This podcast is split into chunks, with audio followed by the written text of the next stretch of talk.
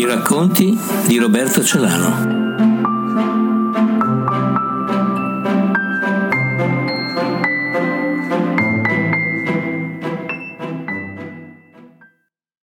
Titolo del racconto La scommessa. Sesta e ultima parte. Francesco era determinato a provare che il servizio militare era un'opportunità e un'occasione imperdibili. D'altronde ciascuna occasione è imperdibile in quanto accade e interviene.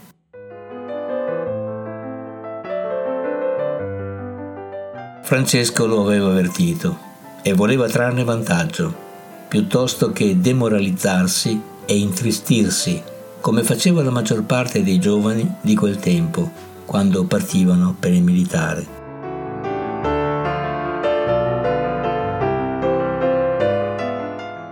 «15 febbraio 1968, il giorno della partenza, il giorno del nuovo corso».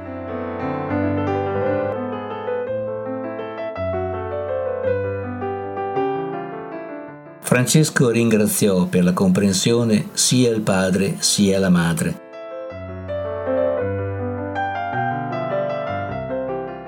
Quest'ultima, con le lacrime agli occhi, gli ripeteva un suo mantra che utilizzava da anni per salutare i suoi figli in occasione di un viaggio. Torna vincitore.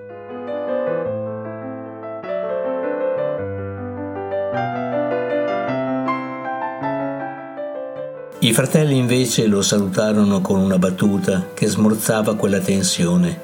Eh, scrivici, chissà, forse ti risponderemo.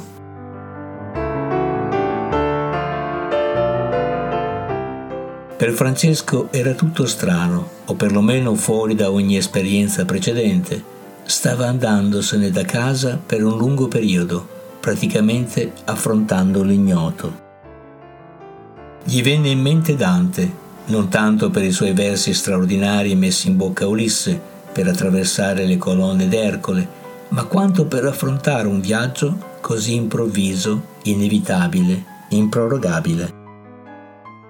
Per Francesco non si trattava certamente di esilio, a lui non imposto, ma di circostanze ineluttabili, volute con determinazione per una scommessa con se stesso.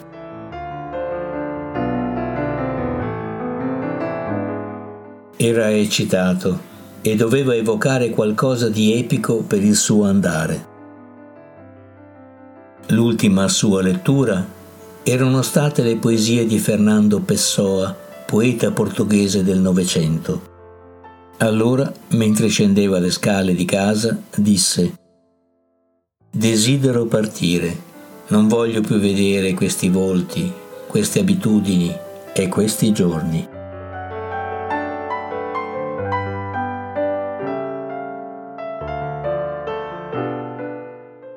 Fine della sesta e ultima puntata.